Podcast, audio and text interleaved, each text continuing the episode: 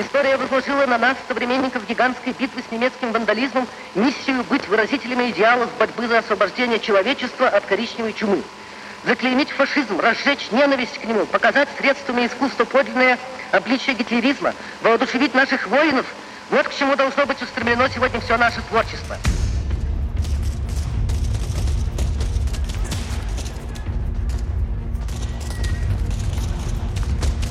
К восьмому августа тысяча девятьсот сорок второго года немецкие войска держат город Ленинград в кольце блокады уже почти год.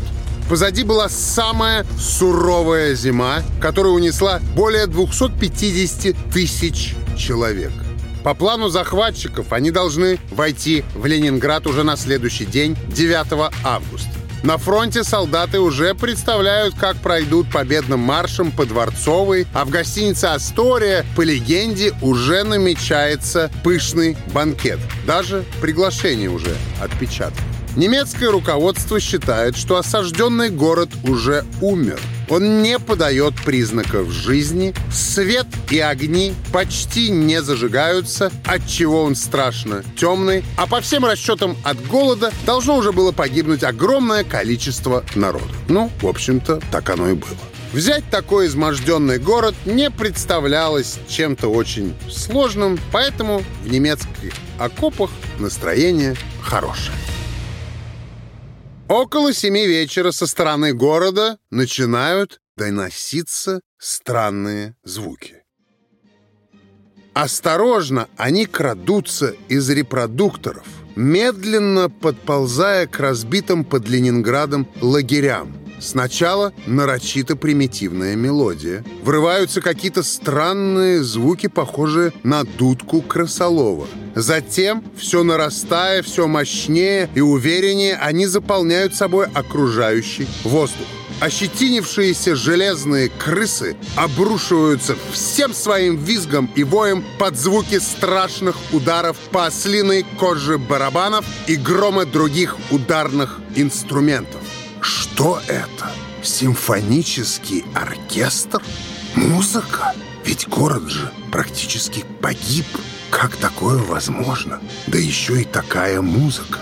Слушая седьмую симфонию композитора Дмитрия Шостаковича, немецкие солдаты начинают сомневаться. Это что же получается?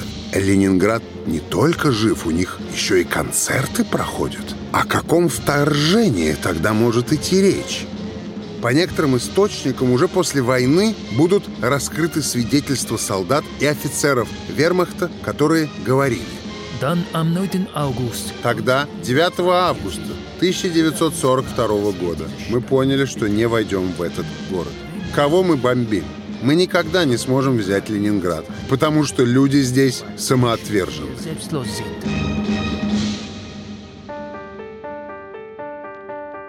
Вы слушаете документальный подкаст «История о нас» телеканала History. Подкаст о событиях, которые произошли когда-то в русской истории, но до сих пор на нас влияют. Меня зовут Юрий Колокольников.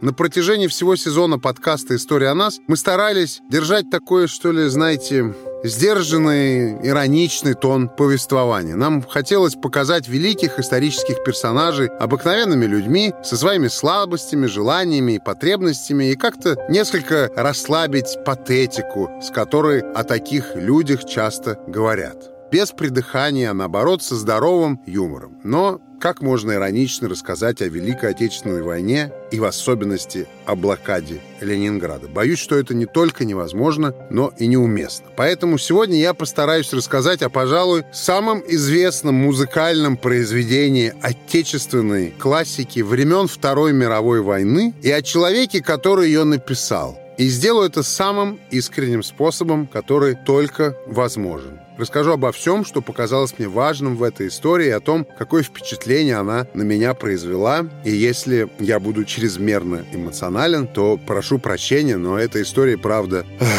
вызывает очень сильные чувства, и без слез о ней говорить невозможно. Год тысяча девятьсот тридцать шестой. Сейчас создатель будущей всемирно известной антифашистской симфонии композитор Дмитрий Дмитриевич Шостакович находится в Архангельске на гастролях. И ему совсем чуть-чуть не хватает до тридцати лет, а он уже признанный и уважаемый в деле написания музыки человек.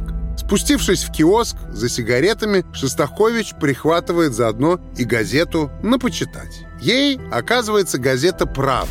Раскрыв ее, он так и останется на месте, как вкопанный, без пальто в январские морозы. Его начнет шатать. В «Правде» он увидит статью с заголовком «Сумбур вместо музыки». Некоторые театры, как новинку, как достижение преподносят новой, выросшей культурно-советской публике оперу Шостаковича «Леди Макбет Мценского уезда». Услужливая музыкальная критика превозносит до небес оперу. Молодой композитор вместо деловой и серьезной критики, которая могла бы помочь ему в дальнейшей работе, выслушивает только восторженные комплименты. Слушателя с первой же минуты ошарашивает в опере нарочито нестройный, сумбурный поток звуков. Обрывки мелодии, зачатки музыкальной фразы тонут, вырываются, снова исчезают в грохоте, скрежете и визге. И все это грубо, примитивно, вульгарно. Музыка крякает, ухает, пыхтит, задыхается. Следить за этой музыкой трудно, запомнить ее невозможно. Автору «Леди Макбет Мценского уезда» пришлось заимствовать у джаза его нервозную, судорожную, припадочную музыку, чтобы придать страсть своим героям. Статья, разносящая в пух и прах его новую оперу. Вместо подписи автора надпись «Редакционная». Шостакович абсолютно раздавлен. Говорят, что он потом даже будет носить эту статью у себя в кармане в мешочке, как такой антиталисман. Но не потому, что его кто-то поругал в газете. Ну, подумаешь, не понравилось кому-то. А потому что статья без автора. А на одной из недавних постановок оперы побывал лично товарищ Сталин. И, судя по всему, опера не понравилась не кому-то там, а ему. Это в тридцать шестом могло означать только одно – арест. В душе Шостаковича поселяется животный ужас, и он каждый день начинает с тревогой ожидать, что за ним придут. И это неудивительно. В семье композитора революция была потомственным занятием. Еще в гимназические годы, это тысяча восемьсот шестьдесят первый шестьдесят второй год, его дед Болеслав сблизился с деятелями тайного революционного общества «Земля и воля», а после принял активное участие в организации побега из тюрьмы мятежного военачальника Ярослава Домбровского, за что Болеслава Шостаковича, кстати, судят и отправляют в ссылку. Отец композитора Дмитрий Болеславович продолжил семейную традицию и, по свидетельствам родных, участвовал в шествии к Зимнему дворцу в тысяча девятьсот пятом году, в том самом кровавом воскресенье, всего, кстати, за год до рождения своего сына. К концу тридцатых уже расстреляли друга Шостаковича маршала Тухачевского. Тестя композитора забирает эн ка вэ дэ. Сестру Марию отправляют в ссылку. Ее мужа в лагерь. Музыкант уверен, что он следующий. Через неделю после сумбура в «Правде» выходит еще одна статья. «Балетная фальшь». На этот раз громят балет Шостаковича «Светлый ручей» за то, что тот недостаточно правильно изображает советский колхоз. Партийные деятели советуют ему проехаться по Советскому Союзу, собрать песни, которые создает и хранит народ, чтобы соприкоснуться с богатейшим потоком народного творчества и найти ту основу, на которой сможет творчески расти. Коллеги-композиторы говорят, что Шостакович зарезал себя слишком шумной музыкой. Любовь к музыке маленькому Мите привила его мать Софья Васильевна, которая сама была пианисткой и занималась со своими детьми.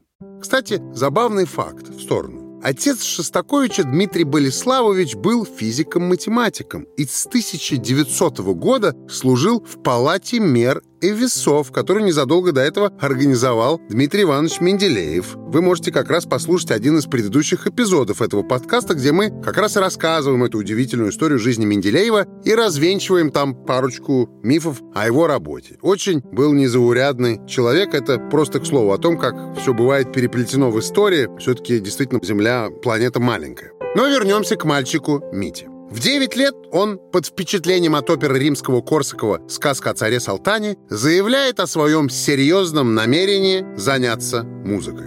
Его отдают в частную музыкальную школу на класс фортепиано, а в тринадцать он поступает в Петроградскую консерваторию, заручившись одобрением Александра Глазунова, еще одного известного русского композитора и тогдашнего ректора этой самой консерватории. Наступает Октябрьская революция, а вслед за ней гражданская война. Время трудное во всех отношениях, а это еще люди не знали, что их ждет в сорок первом. В двадцать втором году умирает отец Мити, и семья остается без кормильца. Но, несмотря на полуголодное существование, разруху и пошатнувшееся здоровье, Шостакович усердно занимается. Его истощение замечает Глазунов, и ему удается выхлопотать для молодого человека дополнительный паёк. Есть забавная байка, что, мол, когда у Глазунова спросили, что такого в этом студенте, тот ответил что-то в духе: да ничего такого, вообще заурядная посредственность. Но его непременно нужно спасти. Митя был страшным, близоруким, болезненным юношей. Вот что о нем вспоминала студентка театральной школы русской драмы Татьяна Булах. И интересно еще, как она описывает внешность композитора. Худенький, маленький, весь какой-то белый и движется, как деревянный Пиноккио, одет в черную бархатную блузу, а вокруг шеи шелковый широкий шарф, завязанный бантом. Носик у него остренький, ротик как ножичком прорезанный. Я когда танцевала с ним и близко заглянула в его глаза, увидела в них напряженную мысль, как будто в зрачках свитую спираль, и потому не очень удивилась, когда за роялем он ожил. Но то, что он играл, мне не понравилось. Я люблю нежную или могу могучую музыку, а он играл что-то разнобойное и непонятное. На другой день мы с ним ходили слушать оперетту Славинского «Просперити». Это очень трудная штука. Мальчик, его звали Митя Шостакович, со мной не согласен. Он говорит, что надо слушать ритм, что в Америке живут люди именно в таких судорожных ритмах, что надо выскочить из плавности, искать новое. В тысяча девятьсот двадцать пятом году Шостакович оканчивает консерваторию со своей первой симфонией в качестве дипломной работы.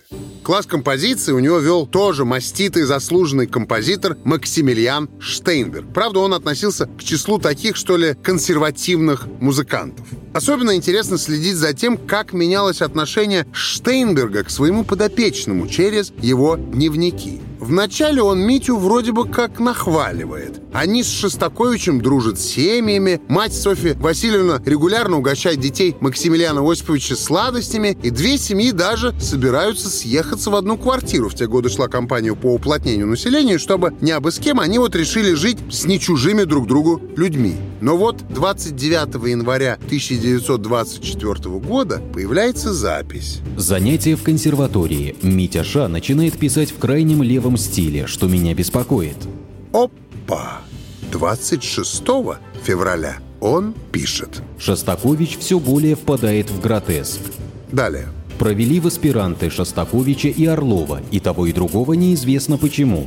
Еще дальше, двадцать восьмой год. Вечером был Митя Шостакович, показывал первое действие своей оперы «Нос». Как и все, что он пишет в последнее время, бессмысленный механический набор звуков, не лишенный значительной доли динамики и порой остроумия. Неужели это музыка?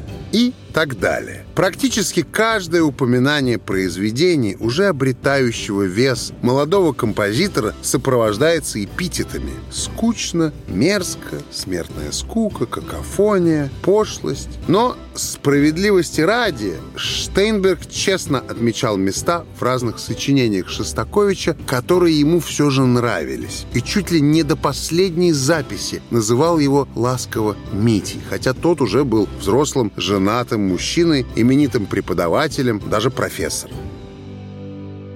А вот что в своих дневниках писал еще один известный композитор Сергей Прокофьев. двадцать четвёртого камерный концерт, в котором Шостакович играл двадцать четыре прелюдии, тоже подражание всем стилям и ни одного своего приема. Передовой советский композитор пишет типичную упадническую музыку гнилого Запада. Вот так прямо и писал. Представляете? То есть, видите, да? С самых ранних лет сочинительства музыки Митя Шостакович отличался таким авангардистским подходом, непонятным тем людям, которые привыкли к той классической музыке, которую их учили. Он был новатором, за это его могли любить, могли ненавидеть, но это все меркло по сравнению с тем, к чему его жажда к экспериментам могла бы привести в конце тридцатых годов. Теперь нам понемногу становится понятно, почему Шостаковичу будет страшно. Вообще он сам признавался, что не был смельчаком, и его желание исправить ситуацию было продиктовано не столько искренним стремлением угодить партии, а скорее соображением, что если он сможет исправиться и написать угодную им музыку, то с его семьей ничего не случится. Ну и надо сказать, что, судя по всему, целью статей в газете «Правда» было именно это. Запугать, но не трогать. Держать в напряжении, не давать расслабиться. Ну, так сказать, намекнуть, в какую сторону надо двигаться и какую музыку писать. И им это удается. Свою четвертую симфонию Шостакович убирает в стол, а в мае тридцать седьмого пишет пятую. Премьеру этой симфонии Иосиф Сталин на страницах «Правды» прокомментирует уже другой фразой. «Деловой творческий ответ советского художника на справедливую критику». Неправильно будет думать, что только страх за собственную жизнь руководил Дмитрием Дмитриевичем.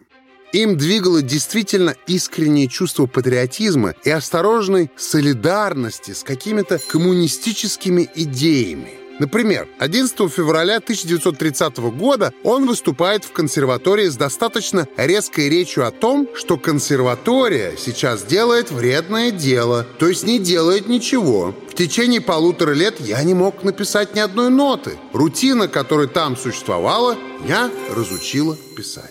Шостакович призывает заострить вопрос на привлечении марксистских сил в консерваторию. Словно они, мол, порядок-то здесь наведут.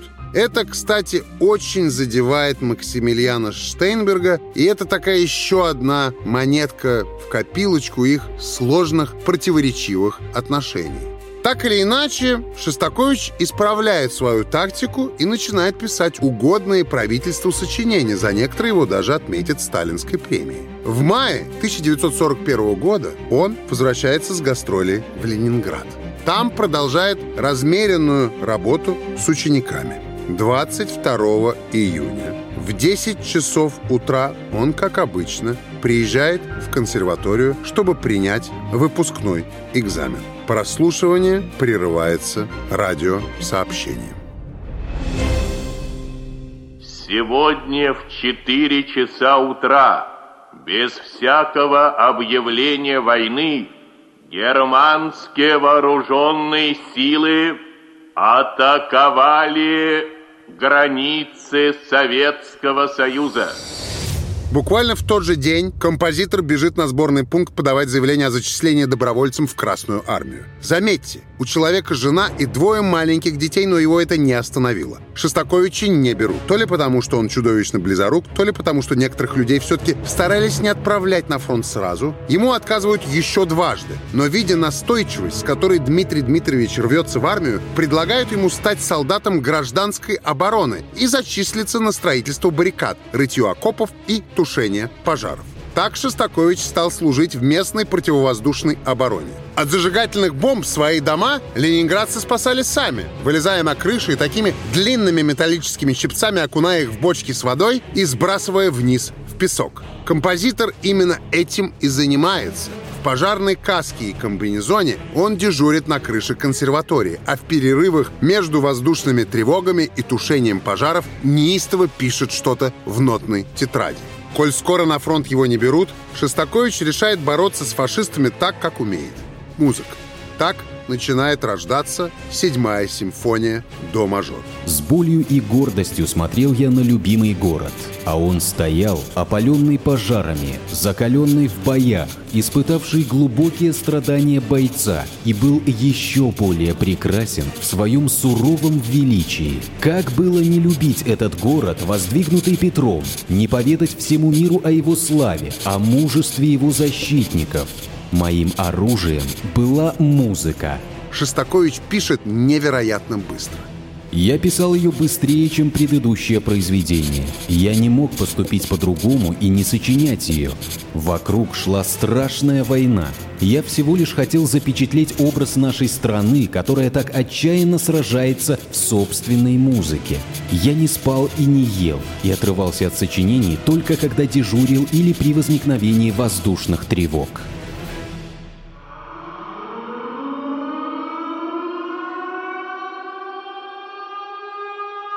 восьмого сентября кольцо блокады смыкается вокруг города. А уже семнадцатого сентября Шостакович обратится по радио к своему городу. Час тому назад я закончил партитуру двух частей большого симфонического сочинения. Если это сочинение мне удастся написать хорошо, удастся закончить третью и четвертую части, то тогда можно будет назвать это сочинение седьмой симфонией. Для чего я сообщаю об этом? Для того, чтобы радиослушатели, которые слушают меня сейчас, знали, что жизнь нашего города идет нормально. Все мы несем сейчас свою боевую вахту. Советские музыканты, мои дорогие и многочисленные соратники по оружию, мои друзья, помните, что сейчас нашему искусству грозит великая опасность. Будем же защищать нашу музыку, будем же честно и самоотверженно работать.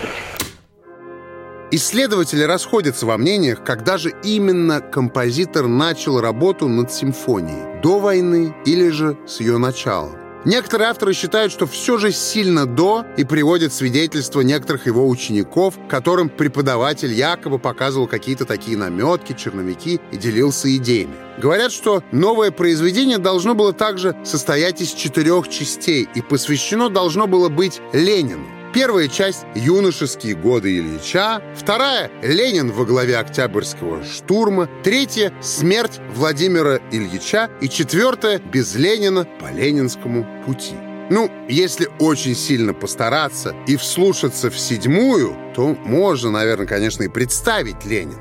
Так или иначе, даже если над замыслом и первыми набросками Шостакович начал работать до двадцать второго июня сорок первого года, то продолжил и закончил свою знаменитую симфонию он, конечно же, под впечатлением от войны. Я не знаю, как сложится судьба этой вещи. Досужие критики, наверное, упрекнут меня в том, что я подражаю Болеро Равеля. И упрекнут, например, Максимилиан Штейнберг в своем дневнике. Вы же еще не забыли про ворчливого учителя Шостаковича из первой части рассказа? Пусть упрекают, а я так слышу войну. В конце сентября уже готовы три части седьмой симфонии. А ее создатель собирает вещи. Его отправляют в эвакуацию. Шостакович очень переживает. В городе остаются его мать и другие родные люди, друзья, коллеги. первого октября с женой, детьми и рукописью партитуры в чемодане он прощается с городом, в котором родился и которому посвящал музыку. Шостаковичи вывозят из Ленинграда в Куйбышев, сегодняшнюю Самару.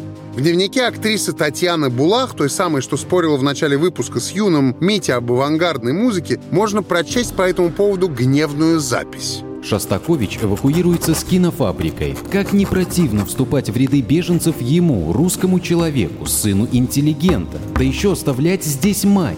Весь мой интерес к нему пропал, как только я представила себе телячий вагон с узлами, детьми, горшками, престарелыми мамашами и еще более древними и согбенными местечковыми папашами, а среди них инфантильное лицо Дмитрия Дмитриевича. Жалкое зрелище. Да, было и такое мнение. Ну, тут, во-первых, вспомним, что композитор сам признавался в том, что он вообще-то не самый храбрый человек на свете. Во-вторых, если бы он не поехал, то и симфонии никакой, возможно, бы и не было. И в-третьих, его, в общем-то, не сказать, что по собственной воле эвакуировали. Мы же знаем теперь, как он сам рвался на фронт. Есть еще одна байка, будто Шостакович сошел с поезда в Куйбышеве, неся в одной руке чемодан, а в другой авоську, в которой сидел его сынишка Максим. Уже в Куйбышеве в самые последние дни тысяча девятьсот сорок первого года закончена последняя, четвертая часть произведения. Седьмая, чуть ли не самая длинная симфония в репертуаре композитора. Она длится около семидесяти пяти минут. Сначала Шостакович дал каждой из четырех частей названия: «Война», «Воспоминания», «Домашние просторы» и «Победа». Но вскоре он их убрал и оставил только темповые отметки. Первая часть «Аллегретто» самая знаменитая и самая духоподъемная. Вначале вкрадчивый барабан, непрерывно отстукивающий главный ритм. Затем нарочито простенькая мелодия флейты. Ей вторят скрипки, на которых играют пиццикаты. Это значит не смычком, а щипками пальцев, что создает ощущение, словно это кости так глухо стукаются друг об друга. Звуки нарастают и к середине уже становятся огромным, всепоглощающим шумом, напоминающим сирены. Шостакович рисует картину нашествия захватчиков. Затем идет вторая часть «Модерато», короткая и спокойная тема, где композитор предается довоенным воспоминаниям о мирной жизни. И третья «Адажио». В ней, как уверял сам Шостакович, он надеялся изобразить Ленинград в сумерках, его улицы и набережные Невы, остановившиеся в тишине. Лишь в середине этой части раздается волнительная, настораживающая музыка, а начало и конец у этих частей медитативные, минималистичные и убаюкивающие. И, наконец, четвертая часть «Не слишком скорая аллегро» — тема «Победы». До самого последнего отрывка композитор как будто выжидает чего-то. Умеренное напряжение все длится и длится, пока оркестр не разразится оглушающим финалом.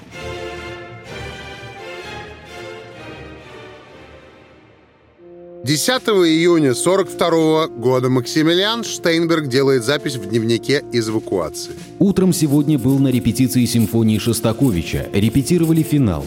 Несколько лет назад это называлось сумбуром в музыке, а сейчас это проявление высокого гуманизма и патриотизма. Такова диалектика». Впервые публика услышит произведение пятого марта тысяча девятьсот сорок второго года в Куйбышевском театре оперы и балета, где в эвакуации находится труппа Московского Большого театра. Симфонию транслируют по радио на всю страну. Ее слышат и за рубежом. К Шостаковичу приходит огромный успех. За границей разворачивается чуть ли не борьба за партитуру. Летом сорок второго ее переснимают на фотопленку и вывозят в Америку и Великобританию. Конечно, Дмитрий Дмитриевич был знаком западным слушателям и до войны, но после написания седьмой симфонии его популярность там резко возрастает. В США за сезон сорок второго сорок третьего года произведение поставят шестьдесят два раза. А еще Шостакович попадет на обложку журнала «Тайм» в медной пожарной каске и круглых интеллигентских очках с неизменно выступающим слегка подбородком. Он изображен в профиль на фоне полыхающего города. А сейчас вы снова услышите голос Дмитрия Дмитриевича и его собственную игру на рояле. Моя седьмая симфония навеяна грозными событиями тысяча девятьсот сорок первого года. Нашей борьбе с фашизмом, нашей грядущей победе над врагом, моему родному городу Ленинграду я посвящаю это сочинение. Сейчас я сыграю отрывок из первой части седьмой симфонии.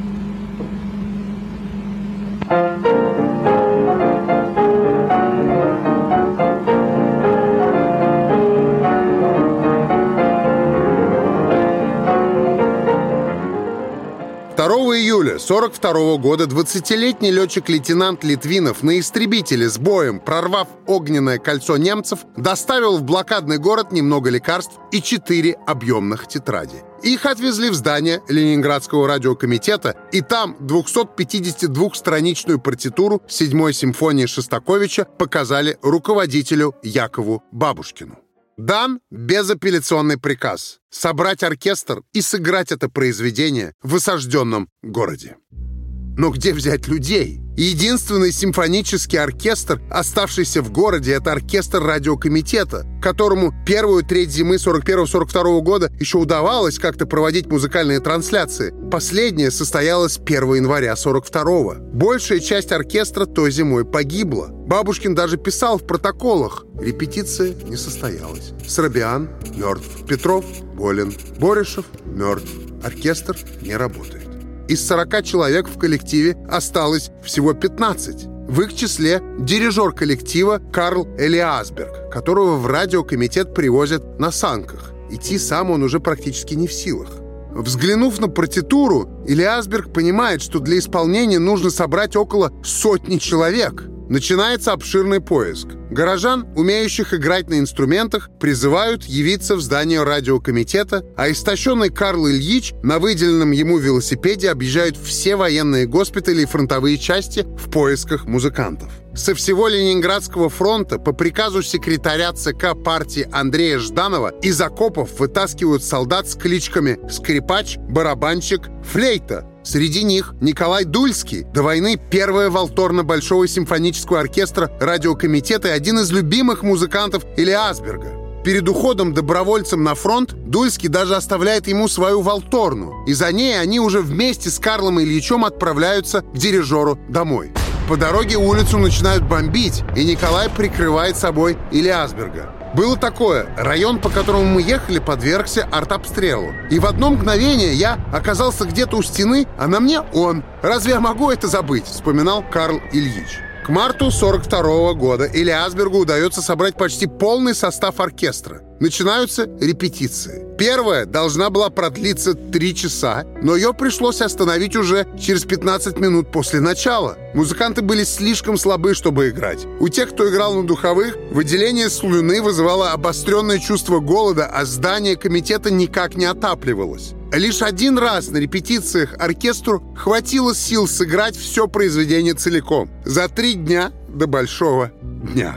Было очень голодно, холодно, люди обессилены. Почти все музыканты жили в здании радиокомитета на казарменном положении. Во время налетов авиации дежурили на крышах и тушили зажигательные бомбы. Репетировать подряд три-четыре часа не было сил. Губы у духовиков, руки у музыкантов плохо подчинялись музыке. Репетировали в три приема понемногу. Но Элиасберг, дирижер требовательный, строгий, хотя сам тоже обессиленный, похожий на вопросительный знак, умел добиваться чистого звучания и верного интонирования. Так вспоминает эти дни барабанщик оркестра радиокомитета Жавдат Айдаров. Его история, как и многие здесь, похожа на какой-то абсолютный сюрреализм. На одной из репетиций Элиасберг не увидел Жавдата на месте. Спрашивает, где барабан? Ему отвечают, в мертвецкой. Мертвецкими тогда называли комнаты или подвалы, куда сносили трупы со всего здания. Такое жуткое, ну, подобие морга, где тела лежали просто в кучу. И вот по какому-то необъяснимому провидению дирижер не поверил и решил проверить сам. Он зашел в мертвецкую, отыскал там Айдарова и уловил еле заметное дыхание. «Да он ведь живой! Просто упал голодный в обморок!» Барабанщика вытащили из морга, дали ему дополнительный кусок хлеба, пайку, и это спасло ему жизнь. И, конечно, позволило репетировать дальше. Оркестровым музыкантам назначили дополнительный паёк. Раз в день они ходили в столовую горсовета за горячим обедом. Но все равно бывали и совсем уж невероятные случаи, связанные с музыкой и с едой. Например, когда шумовую начинку маракаса, в которую, как известно, помещаются семена гороха или гречихи, просто оттуда вытащили и съели. Вместо этого в маракас насыпали гвозди, а Элиасберг услышал, что инструмент звучит как-то неправильно. Строго велел исправить ситуацию и вернуть горох на место. И это, конечно, не все самые яркие моменты из подготовки к концерту, который назначили на девятое августа. На самой знаменитой фотографии, иллюстрирующей премьеру седьмой симфонии в Ленинграде, какой-то молодой человек, судя по всему, почтальон, склонился над женщиной в белой косынке. Над ними на стене очень аскетичная афиша. Большой зал филармонии. Концерты симфонического оркестра К. И. Элиасберг. Шостакович. Седьмая симфония.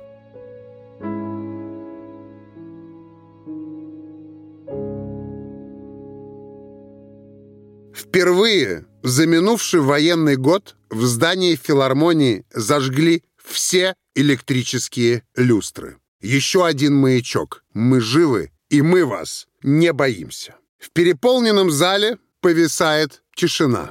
Не поместившиеся горожане с улицы наблюдают в окна или слушают у радиоприемников.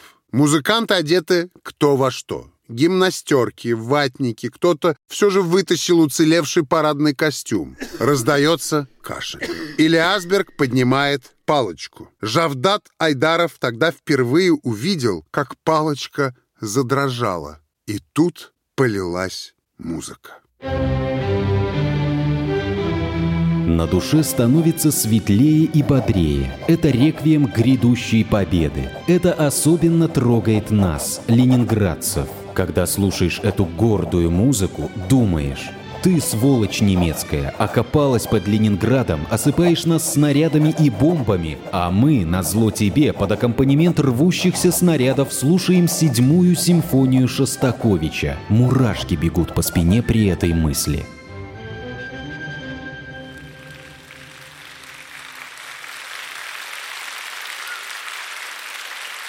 Спектакль встретили с часовыми овациями и слезами. Подбежавшая к Элиасбергу девочка подарила дирижеру цветы, выращенные в Ленинграде. Накануне, и особенно в день премьеры, нельзя было допустить, чтобы на город падали вражеские снаряды. Во-первых, это бы не дало людям слушать музыку, а во-вторых, все же понимали, что исполнение симфонии в осажденном городе — это политический акт, направленный на то, чтобы нанести удар по моральному духу немцев и одновременно дать жителям и бойцам Ленинграда эмоциональную поддержку. Поэтому командующий Ленинградским фронтом генерал-лейтенант Леонид Говоров приказывает обстрелять немецкие артиллерийские позиции перед концертом в рамках специальной операции под кодовым названием «Шквал». Более трех тысяч снарядов обрушилось тогда на бойцов вермахта. Сам Говоров позже заметил Элиасбергу, что мы тоже играли на нашем инструменте в симфонии, знаете ли, имея в виду артиллерийский огонь. Благодаря этому удалось сохранить город нетронутым все полтора часа, пока играла музыка. Жавдат Айдаров вспоминал: «Мне часто задают вопрос: как вы исполняли седьмую симфонию Шостаковича? Вы же были все обессиленные. С тех пор прошло более сорока лет. Естественно, многие детали стерлись из памяти, но одно незабываемо – чувство радости от того, что наш симфонический оркестр живет, что слушать нас пришли ленинградцы, самые стойкие люди страны, и чувство ненависти к фашизму. Эти два чувства наполняли нас несказанной силой. Скажу со всей ответственностью, что мы играли неплохо. Симфония звучала убедительно. Всем известна истина. Судьба произведений, его будущее в руках исполнителей. Мы донесли до слушателей изумительное содержание симфонии Шостаковича. Силу нам давала вера в победу. Желание жить и победить заставляло нас играть как можно лучше». Название «Ленинградская» уже после премьеры симфонии даст Анна Ахматова, которая слушала произведение по радио из эвакуации в Ташкенте и горько плакала. После премьеры Шостакович пошлет Элиасбергу скромную телеграмму. «Дорогой друг, большое спасибо. Передай горячую благодарность всем артистам оркестра. Желаю здоровья, счастья. Привет, Шостакович». Полностью от блокады Ленинград освободится через пятьсот тридцать шесть дней после того концерта. Позже участники событий будут говорить о том, как музыка, которая звучала из репродукторов в августе сорок второго, помогла им не сдаться, поверить в победу, найти силы, жить и бороться дальше. Элиасберг скажет: «Весь город обрел свою человечность. В тот момент мы победили бездушную нацистскую военную машину». Алексей Толстой напишет в рецензии: «Седьмая симфония возникла из совести русского народа, принявшего без колебаний смертный бой с черными силами. Написанная в Ленинграде, она выросла до размеров большого мирового искусства, понятного на всех широтах и материках, потому что она рассказывает правду о человеке в небывалую годину его бедствий и испытаний». Поражает то, что седьмая симфония Шостаковича написана в тональности до-мажор. Это самая, наверное, простая гамма от до до до по белым клавишам. И как легко и жизнерадостно она звучит. Пожалуй, в такое тяжелое время слушать и писать грустную музыку было просто нельзя. Иначе совсем погибнешь. Шостакович после войны проживет долгую, полную событий, впечатлений и новых произведений жизнь. После седьмой будет восьмая, девятая, десятая и так до пятнадцатой симфонии. После победы в войне его музыкой снова будут недовольны, обвинят в профнепригодности и даже уволят из консерватории. Он еще дважды будет женат. По воспоминаниям современников, кроме музыки, Шостакович больше всего на свете любил только свою семью, футбол и пельмени. В тысяча девятьсот семьдесят пятом году, девятого августа, в день ленинградской премьеры своей главной симфонии, Дмитрий Дмитриевич Шостакович умирает от сердечной недостаточности. Таким мы композитора и запомним. Робкого, в толстых круглых очках, нежного и хрупкого снаружи, но с огромным сердцем и скрытой мощью человеческого духа, внутри которой хоть и удалось в какой-то момент подавить, но сломать и уничтожить никогда. С вами был подкаст «История о нас» телеканала History. Слушайте нас эксклюзивно в мобильном приложении Megogo в разделе «Аудио».